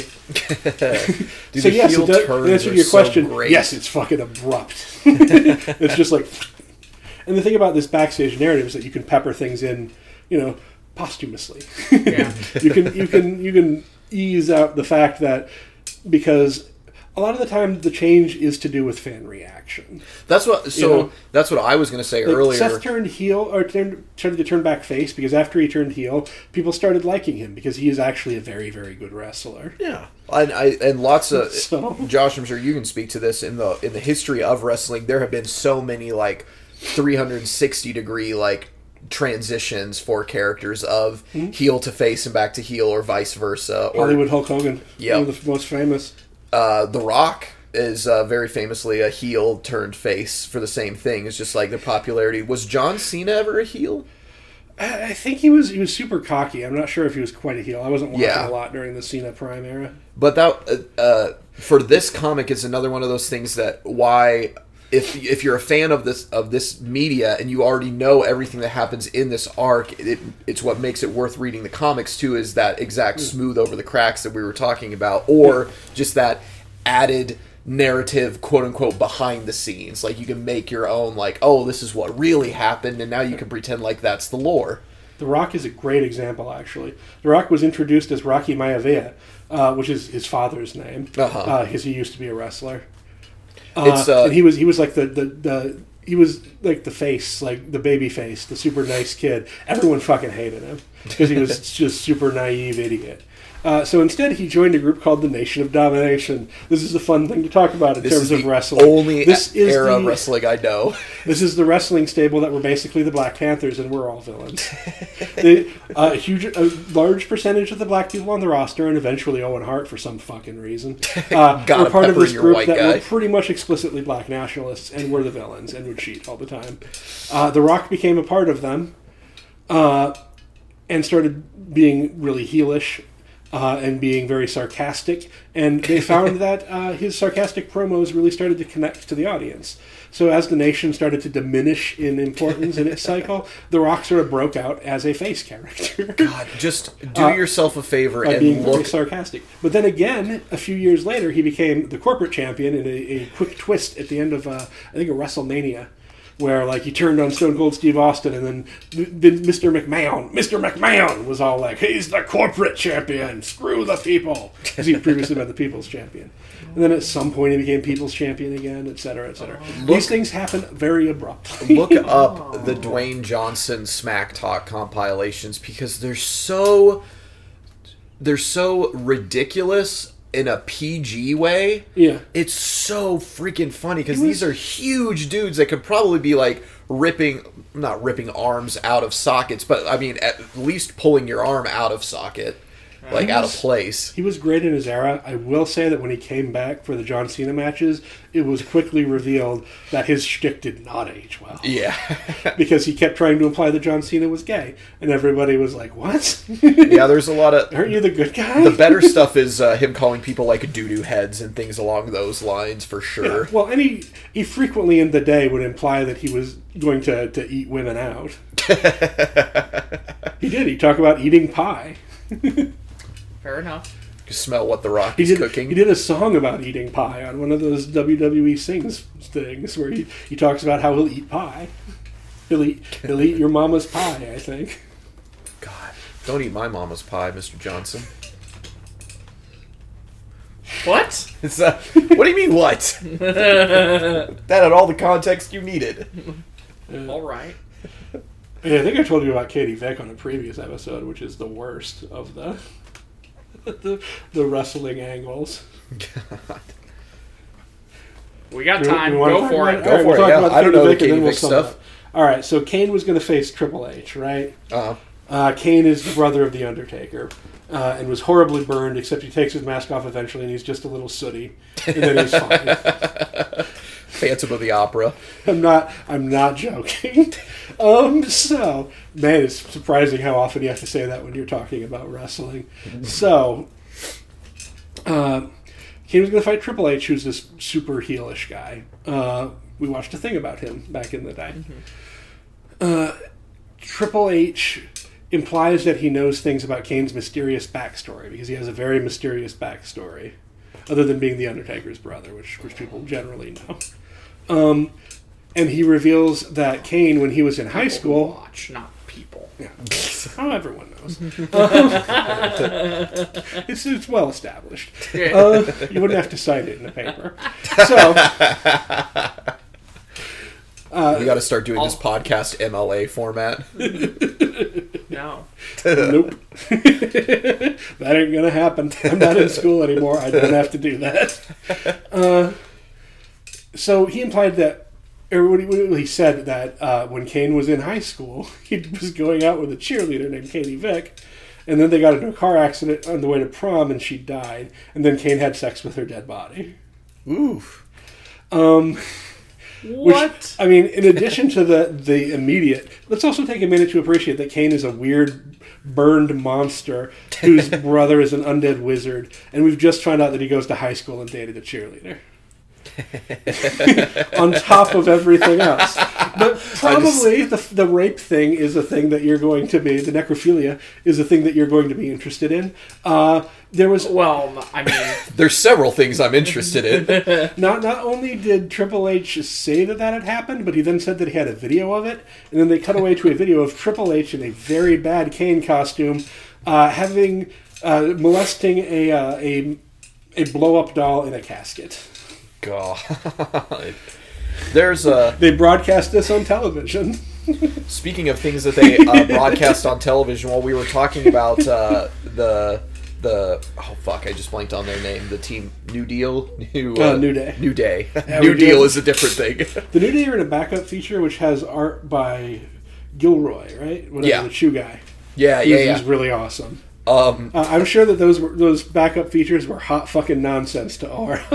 I have. I, Uh, I stopped. for I sure. skipped. I skipped them. It's, I started skipping them. I was like, well, I don't know what's happening here. I'm done. they're like Watchmen, uh, Jungle Comics, Kinda or that. the Pirate Comics. But the, uh, the New Day were what happened when the WWE said, uh, "We have three black people on our roster that we're not doing anything with. Let's put them in a group and make them the villains because we're the WWE. I- we have a history of this shit."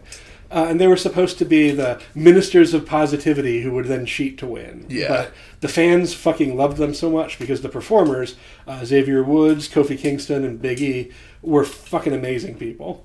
Uh, and they, they sold their they leaned into their gimmicks so fucking hard, and they became belo- a beloved face stable on the basically the strength of they're willing to be outrageous and weird.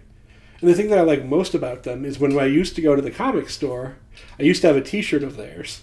It was them riding a unicorn. When uh, when, when the person who used to own it worked there, and he would always ask me what it was, and I would never tell him. so that person, if you're listening and you know who you are, that was a New Day shirt. there's I uh, spent years not telling you that. He's he's not listening. No, not. He'll never know. Uh, there's also a very famous uh, clip of Vince McMahon calling uh, John Cena the uh, the N word. Yep. As in, what up my N word? Uh, which John, it seems like he's just saying it to John Cena. They dap each other real quick, uh, and then he walks very plainly by uh, Booker T, uh, who is very clearly like directly next to them within earshot, and uh, asks, "Did he just say that?" And I was uh, scrolling through the comments to try to figure out what the what the lead up for that skit was, and it's one of those like reference of a reference of something that happened like forever ago. But still, uh, it- I almost don't think that is as bad though as implying that somebody in high school had sex with a dead girl and then showing fake footage of you reenacting that. No, that's in my opinion the most offensive wrestling angle ever. I don't, and you know, people are like, "Ooh, was it? Who cares if it's offensive?" Who was entertained by that? right? Yeah. Like, who was tuning into wrestling saying, "Man, I hope I get to watch a man pretend to rape a corpse today"? it's not good. Yeah. There's There's no lots purpose. of other hilariously like over the top like melodramatic stuff in uh in WW, mean- which is why it has such a cult like following for it. Yeah, Triple H did a lot of rapes. He raped Stephanie McMahon, except he didn't because she was in on it the whole time. It's so funny to me too cuz like in my head the closest fan following that you can make a comparison to for wrestling people is anime people Mm-hmm. in which that if you are for both for both of these things if you are a fan of it you are you have like You have DVDs of it. You have posters of it. You have T-shirts of it. You talk to every fucking person you know about it, and everybody around you knows you as the anime slash the wrestling person. And most of the time, there's an overlap too. And, and you can talk a fan language that Yeah. definitely is inscrutable to the outside. yeah, one hundred percent. One more wrestling storyline anecdote. Since you mentioned Booker T, like it is bad that Vince McMahon felt like he would say the N word in front of uh, Booker T, but it's not entirely unexpected because Booker T was in a plot line with Triple H once, Where he said, uh, in which Triple H said that he couldn't, that Booker T couldn't beat him for the championship because people like him didn't get championships because of their nappy hair. And then Triple H won. Won clean. He won clean, as if to imply that Booker T was in fact inferior to him. Yeah, it's almost as if that's still an A issue lot of today, people where didn't like that. where schools uh, won't let uh, their uh, black uh, students graduate with dreadlocks in their hair because they uh, Yeah. identify it as some sort of uh, uncleanliness thing, which is insane that that still happens today. 2020, that's, that is still happening. It doesn't matter if a fucking student's hair is clean. And setting Definitely aside the didn't fact matter that in my there's a lot school. of dumb shit, like who fucking cares? It's they're leaving your high school. Have them put on a robe and give them a piece of paper. Off to the mills with you. Anyway, uh, I guess we should talk about whether we liked this book since we haven't done that. Oh, fu- I mean, Um, yeah. I, I enjoyed this book. I, I think it's fun. I think I like the idea of a comic that fills in those gaps. Yeah, I uh, Uh, really, really great. Like lends itself to the comic genre very, very well, or at least this adaptation. Like what you were talking about, like the noir thing. Are those also comics?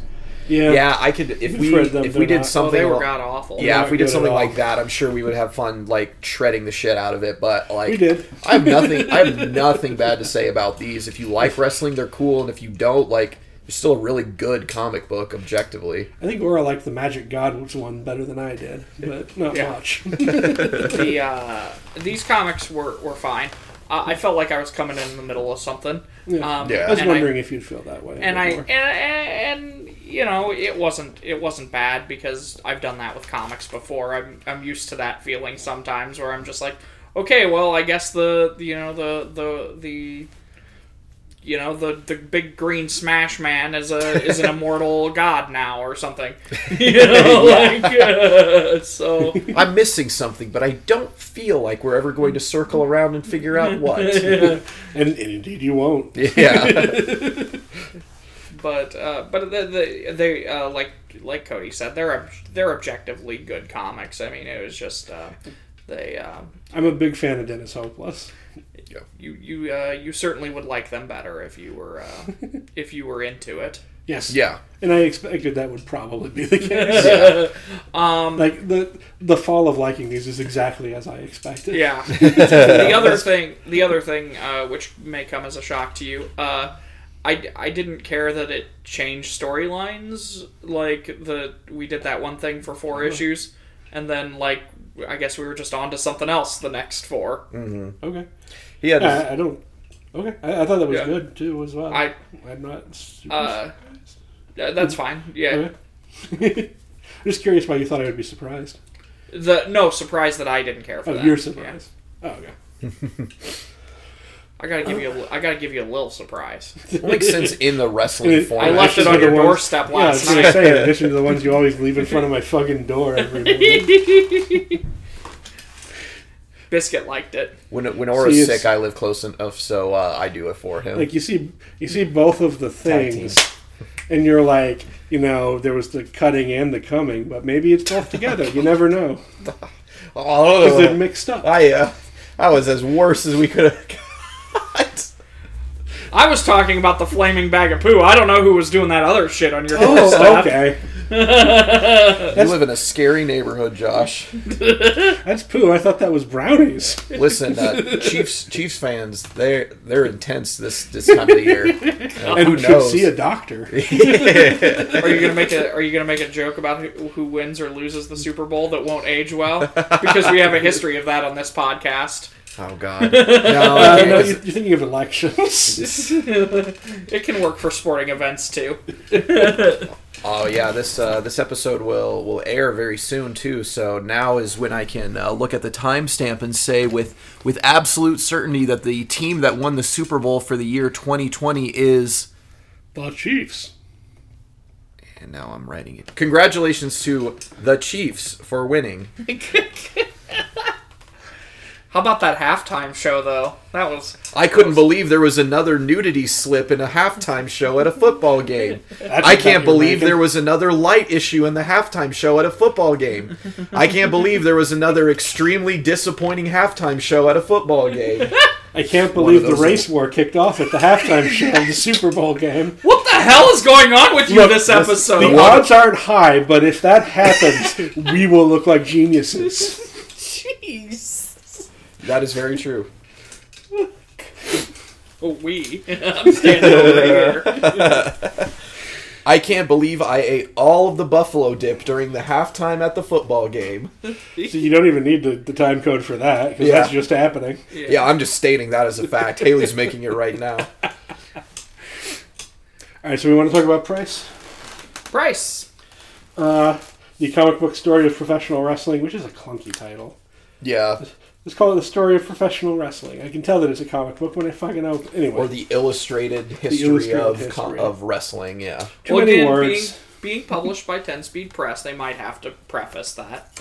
I just just too many words. Find something better, Graphic. guys. I'm not a The fucking publisher. history of professional wrestling. Yeah, that work. Uh, this is 18.99 US, uh, which I think is a good price for the size. Honestly, uh, it does big. have issues as we we talked about. With if you're not a, a, a fan already, it's probably going to be a bit tough to get into. But regardless of what Kirkman says, because that guy's weird. Um, Space But- Spore. Space Spore. Space Spore. Care to He uh, said elaborate? he, he said in an interview what caused the, the zombie apocalypse. Oh, that's, That's right. right. Space Spore. that's right, because it was aliens. Yep. Uh, it's an alien book all along. Uh, God. 18.99 is a decent price for a 180 pages of fairly dense comic that will take you a, a, a, a chunk to get through. It's it's a good gift for the I- wrestling fan in your life. I would Yes. usually do this kind of thing in one sitting. It, it did take me, I think, three. It is a. It is definitely. When I first read Watchmen, I was I was used to reading other comic books that were a bit breezier, shall we say, and I definitely I think it was on a New Year's. I, I spent like fucking hours slogging through that fucking book. and there's there's some of that. It's just it's really dense. Like Joe Sacco dense. That's the reference we talked about. that We never made is Joe Yeah. Sacco. Yeah, it's like it's a lot of text in that comic book. yeah. A lot of reading. Uh, the WWE, I have in issues. I don't know off the top of my head what the price is. Let me look up just what the average. But It is. I know it is an eight issue trade. I'm not sure if the zero issue is in it. Ah, I don't uh, 100 believe, percent believe so because I think that was published in a different trade paperback where they published a bunch of the one shots. Okay. Um, And I'm wondering if they included the back matter because these all we didn't talk about it a whole lot, but there are a bunch that of I back don't know matter, the answer to. like like one or two page things about different different uh, WWE characters. That was Uh, where, there was a that was where the running New Day one was with uh, Rob Gilroy. You need bailed out here, buddy. no! It looks like the uh, the volume one for Then Now Forever is uh, sixteen ninety nine. For an eight issue, that's actually not terrible. Yeah, I don't know if it's eight issues. It Uh, is. I checked it, Okay. and I'm pretty sure. That's uh, one hundred twenty eight pages. I think this There's no way that's eight issues. That would be four issues probably. Hmm. Uh, yeah, I think volume two because I thought I looked up the first volume and then it said that it was an eight issue. That's why I had us read all. Yeah. the- eight. I mean, it, it seemed like a good comparative amount for the the other book that we read. Yeah. Uh, God, I can't find the listing of like which issues They are never here. tell you that stuff. That's so except well, stupid. If, some, if it is four issues for sixteen ninety nine, I don't know. That's not great. Um, y- Get a discount on that. Apple Books has it at uh, thirteen ninety nine. That's closer to reasonable for a four issue. Oh, that's But- like volume three. but go to your goddamn comic book store. Also, these were available on Hoopla. Unfortunately, both me and Cody could not access that. yeah, have a because, uh, Google issues. Banned for Hoopla. You know why? Look, they wanted that show. Boom publishes a lot of other comics too, and uh, They tend to be No. a little pricey in my experience in their trades. Not not Marvel, but Yeah. a bit pricey. God, a bit pricey is, is one thing. Marvel fucking scalping you for like three issues worth of content is. Here's four issues is of Howard the Duck for twenty five bucks. oh my god. Take it in the take it in the cloaca. Dude, and the other thing that's weird is when they will just Actually, sort of cloaca, print. I don't think. It's- they'll just the only option you will have to buy something is a hardcover version, and so they up it. We were looking at something this week that they upped like DC. oh, it was a DC book that was only DC's available picking up Marvel's bad habits. Oh, that's hardcover good. only eight dollars up.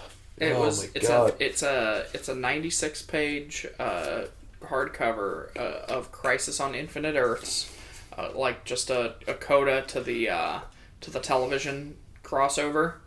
Uh, hardcover for I think it was 24.99. Twenty four ninety nine, or you could buy the two individual issues for four ninety nine a piece. I don't mind that as much, and I'll tell you why. Because it's Oh, a fucking boy, here it spin off. comes. It's a spin off of a TV series, and that shit's always terrible anyway. It was that what it? Is am I wrong? It was a coda to the TV. oh, series. I thought it. I thought it was the thing that it had stuff from like the original Crisis. Well, Like- that the I'm the, the not at that individual size, issues do because they're the hundred page giants. What's Yeah. that? Okay, I was gonna say I didn't think that would be the because Crisis is a big. yeah, that's uh, I these have a are collected Crisis. the That's a the big- individual issues for the things that we're talking about are definitely a steal. The like 4.99 100 page things are awesome. Oh man, I, I love those, and and it looks like they're starting to catch. By the way, because we're Yeah. selling more of them. So Yeah. I mean, my thing about DC has always been that their price points are varied. Like they sell to different price points. They'll sell you like a really pricey fucking absolute edition, and they'll sell you like a a giant compendium for cheap with terrible binding. Yeah, You know? God. I was bragging about your Sandmans earlier this week. Somebody came in the store and I don't know, they were put it on bragging about now. their Sandmans, and I was like, "Oh, you should see the ones I my buddy has." Oh, does he? Did, did the other guy have the hardcover ones? Her. Her? Did she? Yes. Does she? Do you have her phone number? No, Facebook uh, Facebook uh, recommended me. Half joking. So they did put out a third of those, but it's just the Presumably, her husband would be mad if you called her. Oh no, my relationship is being troubled by another comic book nerd. no, please don't. Don't take my wife. Take my wife. And as listeners to the old show know, the reason I got into comic books was to impress a chick by reading Sandman. So that's true. Say, that's that is the perfect comic book to read to impress somebody else. It's it's like it's like when you're in college, you're like, oh, I'm reading Vonnegut because I see the girl two desks over also reading Vonnegut, oh, absolutely. Kafka or whatever. Uh, Infinite Sylvia Jest. Plath. In the Infinite Jest, that was the one I couldn't think of. Oof. That's so funny. Sylvia Plath. I've seen so many people. Anne Rand, if it's a terrible girl. If she's reading Anne Rand, it's not worth it, guys. Anne Rand, and she, her backpack is literally spilling out with the uh, 360 copies of Bioshock. So here, let me let me bring it full circle for you here a little bit. You mentioned Ayn Rand, the the writer on the professional wrestling. Uh, remind me his name. I'm sorry, Uh, Aubrey Sitterson. Aubrey Sitterson. I was trying to figure out if he was from Britain for you. It's a girl. No, no. Is He- it It's not? a dude. I thought a you dude. showed me a picture. Nope. Never It's mind. I'm dude. thinking of something else. So- It's a, the it's a bearded man male. with long hair. He used Ah, male pronouns in the Yeah. back cover yeah, thing. might, so. might be. Uh, uh, I, I googled real fast like Aubrey Sitterson and tried to figure out like what was going on. Um, if if if if he was in fact British, the first like uh, you know the first page of stories. One of the things that's mentioned is uh, a story from uh, one of the comic book news sites where Aubrey Sitterson attacks um, Steve Ditko for being an objectivist. so Nice. yeah. Bringing it full circle for you. That's funny. Little known fact objectivists always do weird shit with their hands. Is that right? Yeah. Yeah. They're well known for it. Yeah.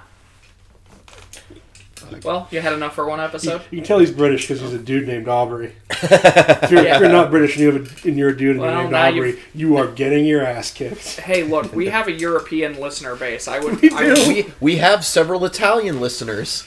We have we have, we have two uh, based on based on our uh, country uh, demographics on the on the bottom of our metrics page. We have uh, two European countries yes. that, that listen to us. Ire, Ireland and Italy. Yep.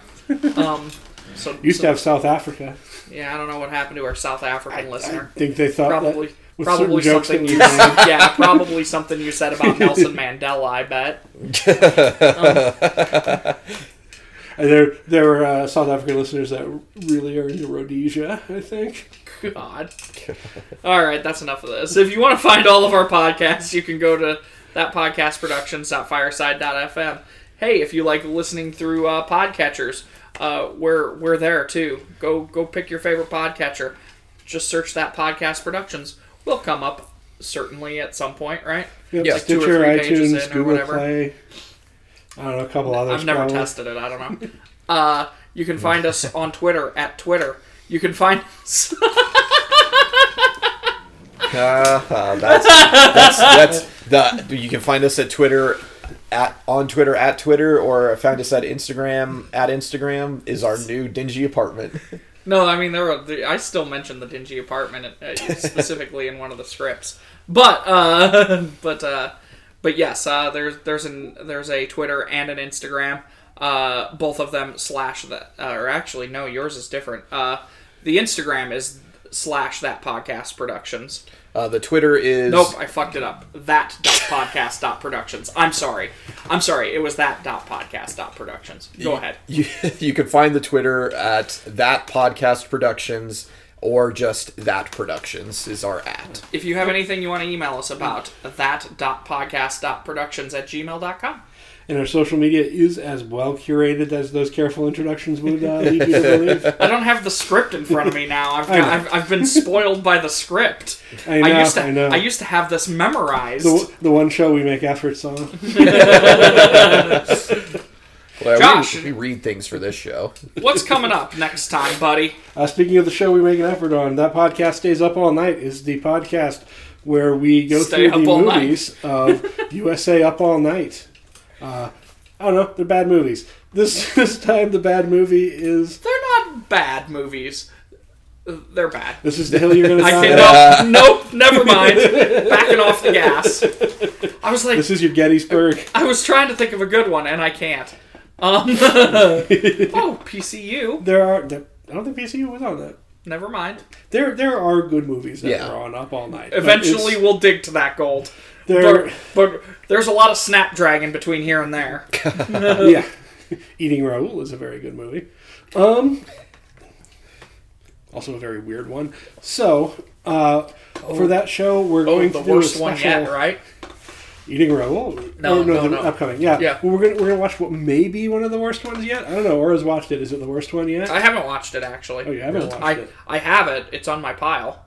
You have it? I Assault, have it. Assault of the Killer me. Bimbos. Oh, you just Killer watched it. I'm, si thought you were talking about Cemetery High. Yeah, no, Ah. that'll be the next the worst one we watched yet, quite possibly. Have you have you watched it yet? Is it worst? I, Is it the worst? uh, Assault of the Killer Bimbos is uh, just spoiler alert, just fine. I, I would, you know, again, spoiler for our, for listeners that bother to listen this far. Yeah, it's about as good as any of the other shit comedies. It's um, it's a real mediocre flick. It's a it's a, it's a film that'll have, that'll leave you saying, "Eh." I think there was some Tarantino, like some influence on Tarantino. I could easily. I'm gonna see Whoa, float- that I'm gonna fl- I'm gonna- I'm gonna float that boat when we do that episode, and we'll see what happens. yeah, I'm not. We're not going to elaborate on that here because I that's that is fucking selling you the sizzle right there. Getting an erection right now just thinking about feet.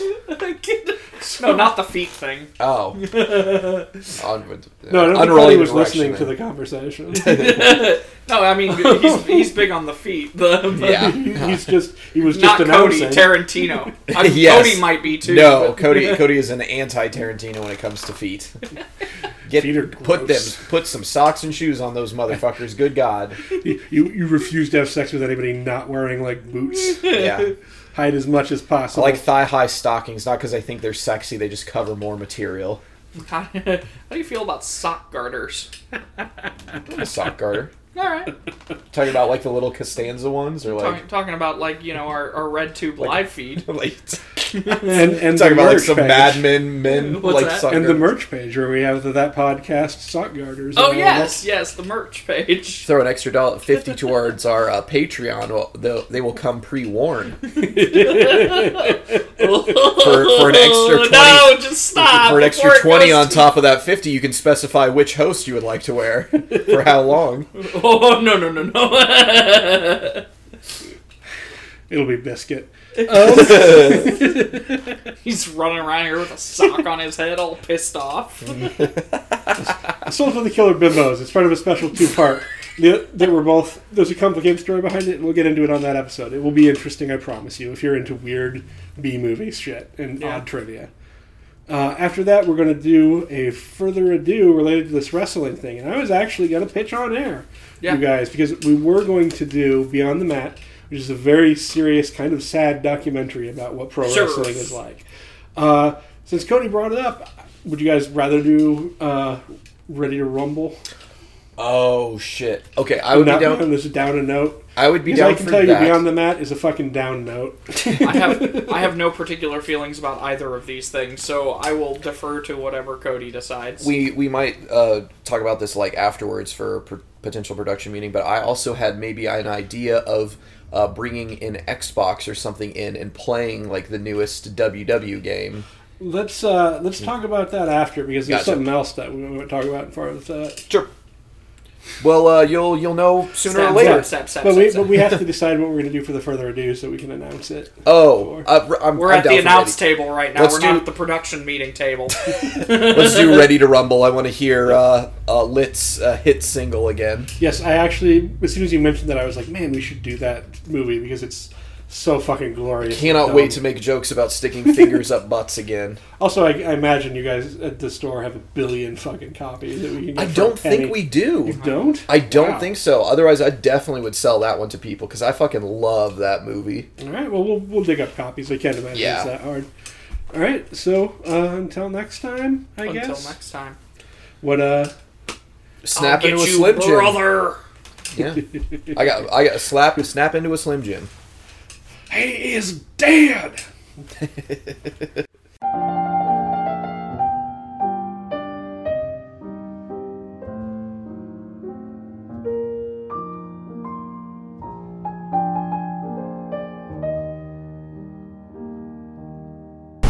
You know they say Macho God Man took, took the bullet for humanity because he died on the on one of those like Nos not Nosferatu. What's the He was killed by a vampire. no no no no hold on okay who's the dude who used to constantly like claim he knew the date of the end of the world Uh, Nostradamus. Nostradamus the day that Macho Man died was on one of those days that Nostradamus like had predicted the end of the world so there's some people that like say that Macho Man like did the Slim Jim thing and teleported the the four horsemen of the apocalypse to a ring and is still fighting them there today. To me, this sounds like that Russian cult that worships the the girl from Chip 'n Dale's Rescue Rangers. did you look? did you- Gadget? yeah, yeah. Oh, did no. you hear about this? No. There's a cult that worships Gadget from, and I and I looked it up because I was like, "There's no way this is serious." Turns out, like they're like. th- These people are as dead serious as anybody on the internet is about anything. Like, wow. Uh, th- this is yeah. Wow. And, I- and I hate to interrupt that awesome story, but I did want to say the Nosferatu thing would make sense because there have been several wrestling vampires. Boy, this is some some B roll credit Oh for the people God. who listen late. there was there was Gangrel, who was uh, a licensed property from from White Wolf, Uh-huh. and, and who later, after he left the WWE, would work as uh, the Vampire Warrior. oh yeah. Uh, he also had a whole team called the Brood, Uh-huh. uh, which included Edge and Christian, who were basically initially implied to be vampires, but would later be said that they just they were brothers who had a gothic lifestyle. They're just Oh. and, Mormons. s- and then later they became just sort of bros that hung out and high fived each other. That's what Uh, you do with your bro. There's Yeah. also Vampiro, but I'm not sure if he was a vampire or if he just liked the vampire name. Okay. I think you should fade it down while I'm doing that Yeah, part at right. some point and just let it sort of. All all of this is going to be post.